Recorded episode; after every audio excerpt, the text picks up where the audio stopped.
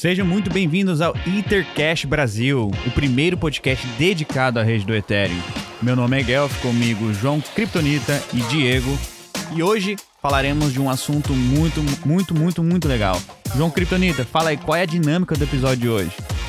Fala galera, prazer demais estar aqui com vocês mais uma vez. E no episódio de hoje nós vamos falar então sobre Ethereum, mas Ethereum de um jeito diferente. Nós vamos falar sobre o filme do Ethereum que tá para surgir aí. Mas antes que vocês já se enganem, não vai ser um filme documentário não, gente. O Ethereum vai virar um filme de Hollywood, ele vai ter premiere, vai ter tudo bonitinho, então vai ser aqueles documentários chatos que ninguém quer ver não. E hoje a gente trouxe aqui para falar sobre a coleção, um dos maiores donos dela, uma das pessoas mais envolvidas com a coleção, que é o nosso querido, todo mundo já tá conhecido aqui, o Diego. O Diego é um cara que desde o início tá sempre falando para todo mundo da coleção, então não é aquele cara fominha, o cara sempre fez propaganda, falou, cara, isso aqui é legal, pô, isso aqui vai virar um filme. Vai ter benefício, vai ter airdrop, então acho que a gente trouxe a melhor pessoa aqui para falar sobre isso, né, Guelph? Exatamente. E nós postamos um artigo na nossa newsletter que é Ethereum vai virar um filme de Hollywood, que é uma tradução do artigo We All Gonna Make a Movie. Diego, e aí? Será que você vai financiar um filme da Ethereum? É isso mesmo? Mas com certeza alguns minutinhos do filme vão ter sido pagos por mim no futuro. E mais, vocês vão ver o meu nome. Vocês vão ver o meu nome lá nos créditos. Como que financia um filme na vida real, assim? Como que é possível financiar um filme novo, assim, do Ethereum? Então, cara, eu lembro que quando eu vi, e como o João falou, eu venho falando dessa coleção há muito tempo. Eu não lembro se foi em janeiro que rolou o primeiro drop. São 9 mil e tantas peças, não é um valor exato, são entre 9 mil e 10 mil, não vou me lembrar agora de cabeça qual é a quantidade exata de peças, que tem a ver com o bloco da rede Ethereum e em que foi mintada a primeira parte da coleção. E eu tenho falado com o pessoal, porque o que me chamou muita atenção quando eu vi isso, todo mundo já estava falando de NFT, os usos de casos, comunidade, não sei o quê. Só que, de repente, veio essa história de que, não, olha só, vamos fazer um filme sobre Ethereum e parte da arrecadação, parte do dinheiro que vai ser arrecadado vai ser com a venda de uma coleção de NFTs. Então, cara, aquilo pra mim me chamou muita atenção, né? E aí, o que eu pensei? Foi, pô, se eu comprar um NFT da coleção, eu vou ter o registro histórico da participação nesse projeto. Então, assim, tem tudo para dar certo pelas pessoas que estão envolvidas. E, cara, imagina você ter aquele pedacinho da história assim. Incrível, sabe? Mesmo mas que... o valor dos NFTs que vai ser financiado, que vão financiar o filme. Isso. As vendas dos NFTs. As vendas dos NFTs. E a ideia é essa. É fazer um crowdfunding com essa coleção de NFTs. Então, a princípio, né, já está sendo feita uma arrecadação. Vão ser 3 drops no total, 2 foram feitos, então metade da coleção já está mintada, a outra metade ainda não está, e a princípio a ideia é financiar o filme totalmente só com a coleção, aí se não for possível, partir para outras parcerias mais tradicionais do cinema. E quem que criou esses NFTs? Quem que tá por trás de eu acho que antes da gente avançar tanto, Guelph, a gente pode falar assim, o que é o filme, né? Voltar até pra Camila Russo também, que eu acho que ia ser bem legal. Diego, você consegue falar pra gente, assim, de onde que surgiu a ideia do filme, vamos dizer assim? Então, o filme é a coleção de NFTs e o nome temporário do filme é The Infinite Machine, que é o título do livro da Camila Russo, minha chefe. Então assim, o que aconteceu? A Camila Russo, que é a fundadora do Defiant também, ela, na verdade, ela fundou o Defiant quando ela saiu da Bloomberg para escrever o livro. E o Defiant começou como um side job dela. O foco era escrever esse livro. E foi, de fato, o primeiro livro escrito sobre a história da rede Ethereum. E ela tem uma pegada, né? O Guelph e eu tivemos a oportunidade de entrevistá-la em janeiro desse ano. E ela conta que a ideia dela era criar um filme que não fosse um livro, perdão, que não fosse um livro documental. Ela não queria fazer um livro jornalístico, ela queria fazer um livro que fosse um livro histórico, que registrasse os acontecimentos de fato mas que você pudesse ler como se fosse um romance. E o livro, de fato, é. Você lê o livro, é muito bacana. O nome do livro é The Infinite Machine. Tá, inclusive, entre os mais vendidos lá da Amazon, na parte de criptomoedas. E aí, enfim, o livro conta a história da rede Ethereum. Tipo, fala ali quem é o Vitalik, de onde que ele veio, quem são os pais dele, como que ele foi pro Canadá, como que ele começou a se envolver com Bitcoin, de onde veio a ideia do Ethereum, o que estava sendo feito, aquela parte do Colored Coins, as pessoas que estavam fazendo projetos paralelos na época, como que se encontraram. Então, assim, ela é muito interessante. Fala até aquele período de 2017 do boom das ICOs. Então, cobre essa primeira parte ali da história do Ethereum. Então, assim, e é um livro muito reconhecido. Daí ela vendeu os direitos do livro para que fosse feito o filme, né? E aí o interessante, e aí eu tenho acompanhado desde o início, ela sempre fala que a preocupação foi que tivesse sempre gente envolvida. Porque tinha que fazer sentido, algumas coisas tinham que fazer sentido para esse projeto. Então, óbvio, você tinha que ter gente envolvida com cinema já. Então, a primeira parceria foi feita com... eu não sei exatamente quem é o produtor, qual é o papel de cada uma dessas pessoas no filme. Mas eu sei que o primeiro passo foi fazer uma parceria com um pessoal da Espanha que já tinha feito algumas produções de Hollywood. E aí, a partir daí, começar esse projeto, né? Daí os direitos do livro foram vendidos, já tinham sido vendidos, começaram a lançar a coleção. E há cerca de 2 meses, eles divulgaram essa nova parceria de que a produtora e tudo mais que vai ser responsável por levar de fato o projeto para Hollywood, chama Scott Free, que é do Ridley Scott, que é o cara que, o cara foi diretor de filmes como Alien, o Marciano, né, que no Brasil... traduziram para, tipo, Perdido em Marte, um negócio assim, Gladiador. Então, assim, é uma produtora e é um cara agora que tão por trás do filme, é gente com know-how, sabe? Não tem nenhum amador por trás do filme. E o foco é isso também. Às vezes o pessoal pergunta, não vai ser um documentário, vai ser de fato um filme de Hollywood. E aí o que a Camila sempre fala é que a ideia é que esse filme seja...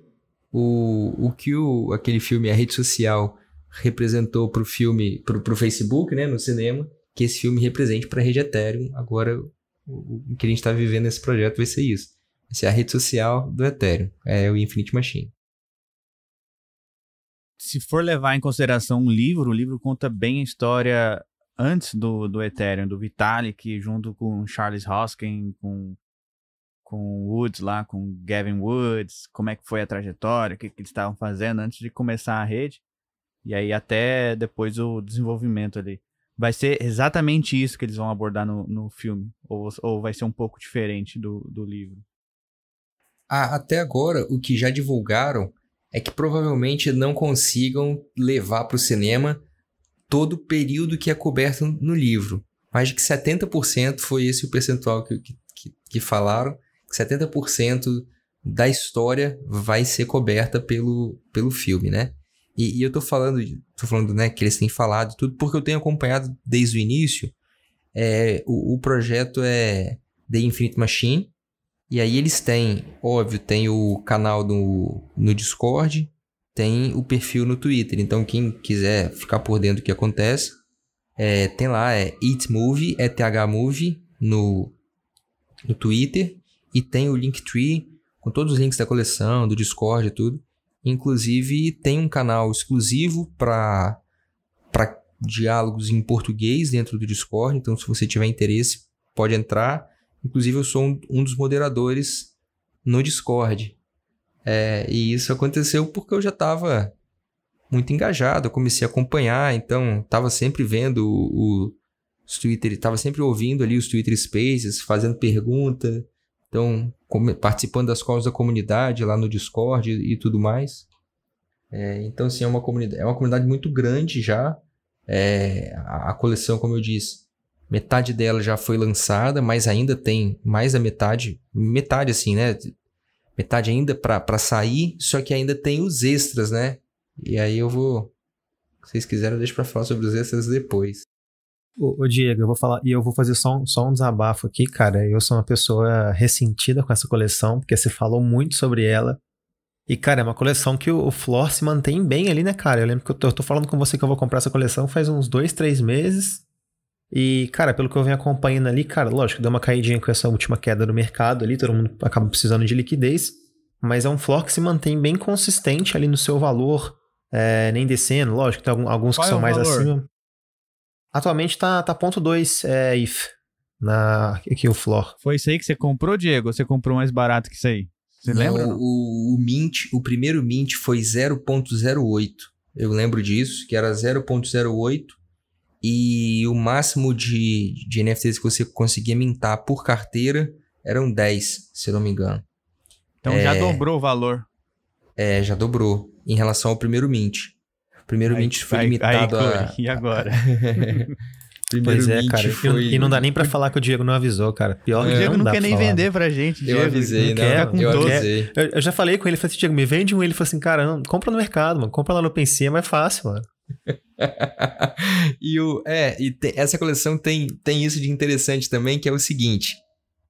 Se você for no OpenSea e procurar, isso que é interessante também. Tem outras questões. São 34 artistas do mundo todo participando dessa coleção. Então, basicamente, o que fizeram? Convidaram esses artistas para que eles fizessem releituras do logo da Ethereum, né? É um tetraedro, se eu não me engano, o nome daquela figura geométrica que é a logo do Ethereum. Então, os artistas fizeram com estilos completamente diferentes essas logos. E aí, o que fizeram? Dividiram essas logos em 4 partes, então você tem 4 quadrantes. E misturaram isso. Então, cada peça, você vai ter... Desculpa te interromper. Pois essa não. Mistura foi feita por... generativa, por um computador? Exato. Eu ia falar randomizado, mas a gente tem a palavra em português, né? Que às vezes eu vejo as pessoas falando randômico, mas é aleatório. Aleatório em português. Então, assim, foi isso. Foi dividido aleatoriamente por código de computador. E aí você tem alguns... Quem está acompanhando, e isso tudo está sendo publicado pelo pessoal da coleção, você tem alguns detalhes. Então, assim, hoje o pessoal está vendendo... Ah, tá, e tem isso, né? Tem as 34 peças que são unitárias. É uma peça inteira que não foi dividida em nenhum quadrante. Então, você vai ter aquela obra completa. Normalmente, as pessoas gostam mais dessas, porque são mais raras. Então, essas têm sido vendidas no mercado secundário por valores mais altos. Só que a questão é, ninguém sabe ainda quais são os benefícios de cada peça, porque isso só vai ser revelado quando todos os NFTs forem mintados. Então, só para deixar claro, a gente tem metade deles na rua hoje, mas a gente só vai saber os benefícios de cada um quando toda a coleção for mintada. Então, hoje, quando eu falo para vocês comprarem no mercado, é porque eu não quero vender os que eu tenho, porque pode ser que no futuro esse que eu estou vendendo... seja revelado que ele tem algum atributo especial. Ninguém sabe ainda. Então, hoje, esse Flor, ninguém sabe exatamente quais são os mais caros. Essa que é a grande questão dessa coleção. Então, hoje, pode ser que você compre um no Flor e ele tem um benefício excelente. E quando eu falo de benefícios, é porque isso já foi divulgado. Alguns benefícios... Vai ser feito um sorteio para definir quem que vai receber os benefícios? Na verdade, eu não sei se isso já está... Isso provavelmente já está no contrato. Provavelmente não, perdão, deixa eu corrigir. Isso está já no contrato, porque isso é o metadata isso está no metadata da coleção. Então, quando você cria um NFT, você cria um contrato, você anexa nele um arquivo com todos os dados de cada token... e as imagens. Só que o time colocou nesse contrato não é uma cláusula, né? Enfim, colocou um requisito ali de que esses atributos só vão ser revelados após o mint de todas as peças. Então, os atributos já estão associados àqueles tokens, a gente só não tem como saber ainda, porque pelo contrato a gente tem que esperar que todas as peças sejam mintadas para a gente saber. E ainda não tem uma data certa para esse último mint, que vai ser o terceiro e vai ser o mint dos 50% restantes da coleção. Então, assim, o mais legal é que você pode comprar ainda hoje um NFT do floor da coleção e pode ser que ele seja o mais raro em relação a esses atributos. E aí os atributos são seu nome aparecer nos créditos do filme, o seu NFT aparecer no filme, ou você mesmo aparecer no filme, tipo... Me esqueço o nome, aquela pessoa ali, tipo, o cara avulso que aparece ali por trás. O figurante. O figurante. Você pode ser um figurante no filme, você pode participar das filmagens, você pode ir nas filmagens, assistir quando as filmagens estiverem acontecendo, e você pode ir na Premiere. Então, desses NFTs, desses 9 mil e tanto, vou arredondar, desses 10 mil NFTs, já tem um número definido de quantos atributos desses vão estar associados a eles. Na documentação toda da coleção você encontra isso. Só que a gente só vai saber quais os NFTs vão ter isso quando todos estiverem na rua. E aí, outros benefícios, né? Como são 34 artistas, além da peça da coleção principal, cada artista fez mais 3 peças. E isso que eu acho muito louco. Então, se você hoje tem um NFT dessa coleção, eles fizeram, na verdade, 3 graus, né? De 1 a 5, ou até 5, você tem um nome... É como se fosse assim, nível A. De 5 a 9, ou de 6 a 9, você é nível B. E quem tem 10 ou mais é o nível C. E aí atribuíram o nível C de Diego, né? Podia ser. Podia ser, né, Diego? Eu tô fazendo tudo pra... Cara, eu tô fazendo aquela história, né, do skin in the game. Cara, isso eu tenho, velho. Aquele negócio de botar o dinheiro onde você fala, tipo, naquilo que você acredita. Eu tô totalmente isso aí, cara. Esse é o mais importante, na verdade. Mas daí, deixa eu te fazer uma pergunta. Você disse que alguns NFTs que vão receber o benefício. E os outros? Só vão receber esse NFT extra? Vai ter algum outro benefício? Vai ter algum valor agregado ou alguma coisa desse tipo? Não, o mais louco é, tipo, se você comprar um NFT e, digamos assim, não vier nada com ele, cara, você ajudou a financiar o filme do Ethereum, velho. A parada mais louca é essa. Aí o que o time fez? Pra quem comprou e segurou esses NFTs até agora já, pra galera dar, na verdade, o Snap... É que assim, depois que divulgaram que o Ridley Scott tá envolvido na produção do filme, teve uma corrida muito grande no mercado por esses NFTs. Então, o floor na época estava 0,12, foi rapidinho para 0,28. Foi mais que dobrou no dia do anúncio, nas semanas seguintes. Aí hoje voltou a 0,2. Então, o que eles fizeram?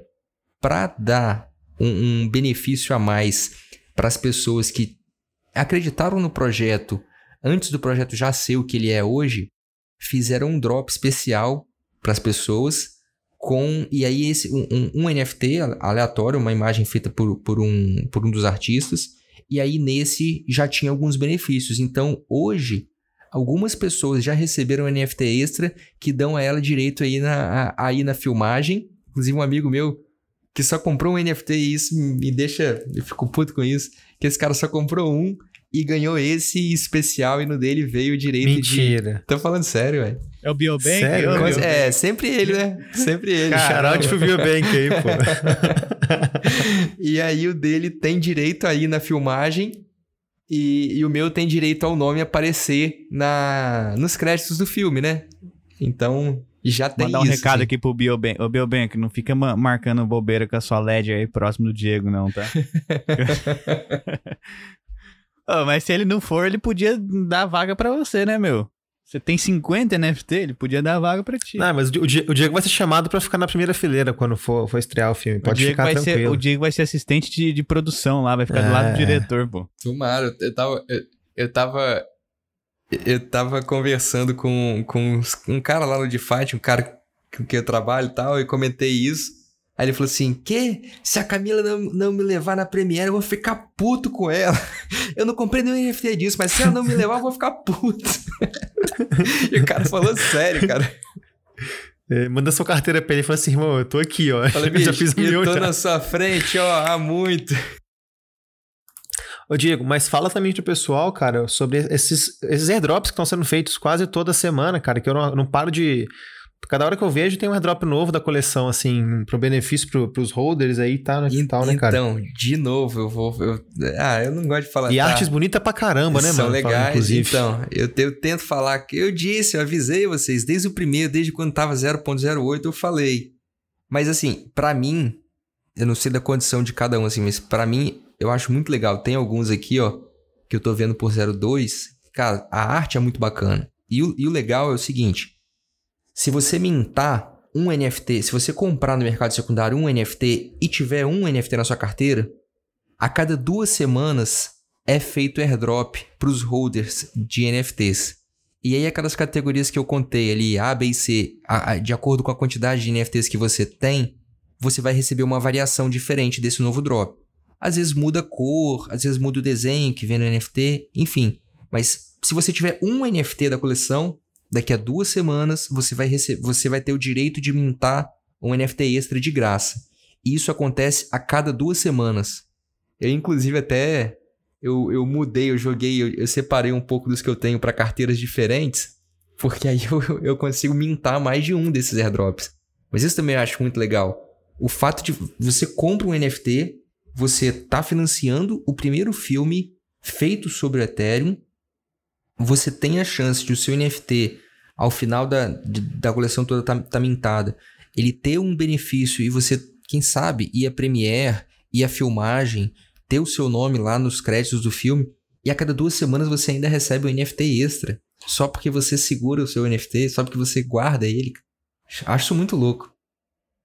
Eu não vi nenhuma coleção ainda fazendo alguma coisa parecida. Tá me convencendo a comprar, hein, Diego? Pô, mas tem só 4 vendendo por 0.2, o resto tá tudo mais que isso. E quem estiver ouvindo aí, tipo, óbvio que isso não é investimento, não é dica de investimento, mas, cara, eu tenho total skin in the game, porque eu tenho uma porrada desses NFTs, velho. Ai, tomara que minha esposa não escute isso, senão ela vai ficar puta comigo.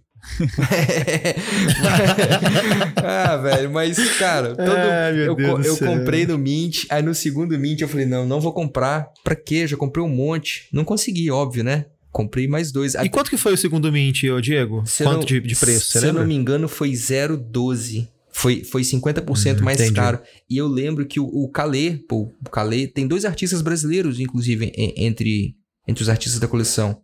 Eu sou horrível com o nome, né? Então não vou lembrar o nome do segundo. O segundo artista, já que o primeiro que eu mencionei foi o Kalê. O segundo é Rodrigo, se eu não me engano o nome dele. Há umas 2 semanas teve um Twitter Spaces com esse cara. Isso também é legal. Periodicamente tem Twitter Spaces com os artistas. E aí eles analisam as obras dele, as obras que eles levaram para a coleção. E analisam obras de outros artistas. Então... Pô, é muito legal isso. Eu escutei a Camila Russo falando que a maioria dos artistas eram da América Latina. Tem pessoa de Cuba, México, Brasil, Argentina, isso. Chile. Mas você falou que é do mundo inteiro. Tem outros países além da América, das Américas? Cara, eu sei que tem gente da Índia, do Egito. Não sei se... Eu acho que tem um artista africano... O foco da coleção é a curadora da parte artística, se chama Gladys Garrote. Ela é uma professora de artes em Cuba, então ela é cubana. E aí o foco dela foi pegar artistas que não estavam muito em... Tipo, que não são artistas do mainstream, sabe? Não era a galera já famosa. Ela focou assim, eu quero pegar artistas com estilos diferentes, que tenham qualidade de trabalho e assim, com foco em artistas de... que não estão tão nos holofotes. E, achei muito legal que tem o Kalê aqui do Brasil e o outro rapaz que o nome eu não vou lembrar agora. Mas tem 2 caras do Brasil, cara. Isso é muito bacana, velho. E a coleção em si? Vocês têm um servidor no Discord? Existe um servidor da Infinite Machine Movie no Discord.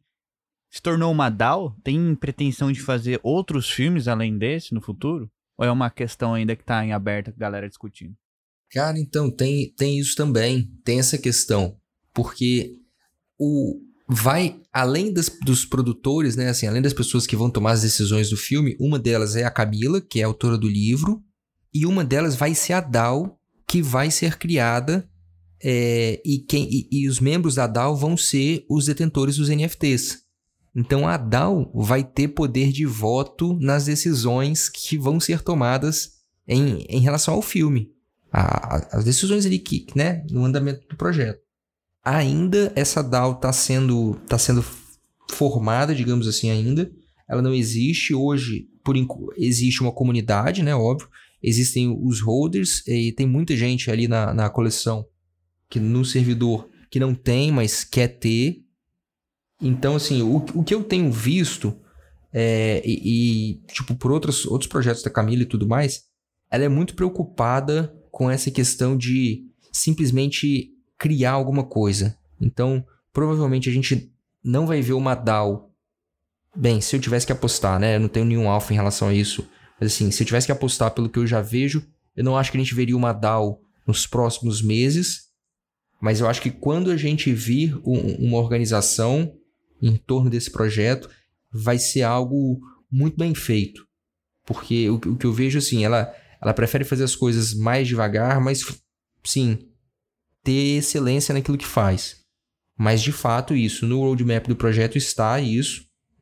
Criação de uma DAO. Quem tiver NFT vai ter poder de voto. Inclusive, esses NFTs que são airdropados vão ter relevância. Esses NFTs que foram airdropados aí, já porque que eu te falei que já tem os benefícios revelados, esses foram especialmente para as pessoas que entraram antes dessa revelação aí de que o Ridley Scott estava envolvido no projeto, e esses NFTs vão dar um benefício extra na DAO que existir no futuro. Então, assim, além disso, a princípio, essa DAO vai ser criada para ter influência sobre esse filme. Mas tudo que se diz a ideia é que essa DAO no futuro continue e seja de um pool de investimento em outros filmes, em outros projetos do futuro. Então, isso seria apenas o início. Esse filme, Infinite Machine, seria apenas o primeiro projeto da DAO. O filme não vai ser um documentário. Vai ser um filme mesmo, vai ter ali um drama. O livro é um drama, né? Quem que vai ser os personagens que vão representar a galera? Quem vai representar o Vitalik? Quem vai representar o Charles? O Gavin Woods? Imagina só se o Vitalik faz uma aparição ali, cara. E acho que ia ser muito engraçado no meio do filme. Não como o Vitalik, mas como um figurante mesmo. Ia ser engraçado ele, por exemplo, ser um cara que vende sorvete. Uma parada muito aleatória, sabe? Cara, isso não tem ainda o casting, né? Não foi feito, o roteiro ainda está sendo escrito, mas o pessoal do Bankless HQ fez uma thread legal há alguns meses sobre isso, sugerindo, tipo, colocavam o nome das pessoas na vida real e qual artista poderia ser, né? Aí um monte de gente fala sobre o Remy Malek, seu Vitalik e tal, nem acho, tem outro cara lá que já vi a foto, mas eu sou ruim de nome. Que já vi que parecia, mas eu quero estar ali, tipo, ser aquele Aspone, sabe? Que aparece atrás e tal. Eu queria ser aquele ali. E tem a chance, assim. Eu esqueci disso. Há duas semanas fizeram, como foi o primeiro evento real que o projeto apareceu, né? Foi o ConsenSys, que teve lá nos Estados Unidos. E aí, especialmente para o ConsenSys, fizeram um drop de 3 NFTs. Só aquelas 3 unidades, já com as vantagens reveladas. Então, você podia dar bids, né? Você podia... foi um leilão, ficou aberto durante 2 dias, e aí você podia ofertar quanto você queria pagar naquilo. Eu lembro que eu fiquei acordado até de madrugada aqui na última hora e tal, mas aí... Tá muito caro? Então, cara, começou a 0,25... 0,25 para... Deixa eu ver. Era 0,25 para visitar as filmagens... meio Ether para ir na Premiere e 1 Ether para aparecer no filme. Começou por isso. Cara, esse de aparecer no filme foi vendido a uns 5 Ether, cara. É mesmo? Aí, tipo... Aí você falou, não deu pra mim, né? Eu parei. Caraca, aí... Eu parei, né, cara? Ô, Diego, já existe... E pra finalizar o episódio de hoje, então, eu só queria fazer a última pergunta. Existe algum cronograma concreto de quando o filme será lançado ou ainda tá especulando uma data? Previsão é que nos próximos 4 meses o roteiro seja finalizado, mas para o filme ser concluído, 2 anos. A previsão é essa. Então 2024, 2025 ali no mais tardar. Eu diria 2025, é. E uma coisa que a comunidade e o pessoal mais envolvido com o projeto tem se preocupado muito é sempre manter, sim, ter atividades acontecendo ao longo desse tempo. Porque não dá para agora lançar a coleção e esperar para daqui a 2 anos o filme acontecer, né? Então a gente pode sempre esperar alguma coisa acontecendo em relação a esse projeto. Eu convido a galera a entrar lá no Discord e acompanhar no Twitter, porque sempre tem Twitter Spaces com os artistas, tem sempre um drop de um NFT extra, tem sempre alguma coisa interessante acontecendo. Valeu, muito obrigado por todas as suas dicas aí. Curi, partiu comprar um NFT depois desse papo com o Diego, hein? É complicado, né, cara? A gente sai muito bullish, tá vendo daqui de onde que eu vou tirar os itens já pra comprar, né, cara? Difícil. Mas lembrando que, igual o Diego falou, cara, nada do que a gente mencionou aqui é recomendação de investimento, tanto de compra quanto de venda, isso aqui é meramente a nossa opinião, a gente só queria trazer um assunto que a gente gosta muito, que o Diego gosta muito também. Acabou que a gente fez mais esse modelo de entrevista, porque o Diego tá bastante envolvido com o projeto, até tá lá como admin da parte de português, mas lembrando, nada do que a gente falou é qualquer tipo de recomendação financeira. Beleza, tem algum tópico pra próxima semana aí que a gente pode dar um spoiler ou ainda tá no forno aí, Diego? Algum tópico esse que a gente vai lançar na nossa newsletter? O assunto tá no forno aqui e você vai gostar, o Guilherme, só vou dizer isso. Tá envolvido com o Ethereum 2.0, é tudo que eu posso dizer. Então beleza, pessoal, é isso. Gostaria de agradecer mais uma vez ao Diego, Criptonita e todo mundo que nos escuta aqui nesse momento. E nos falamos na próxima. Valeu!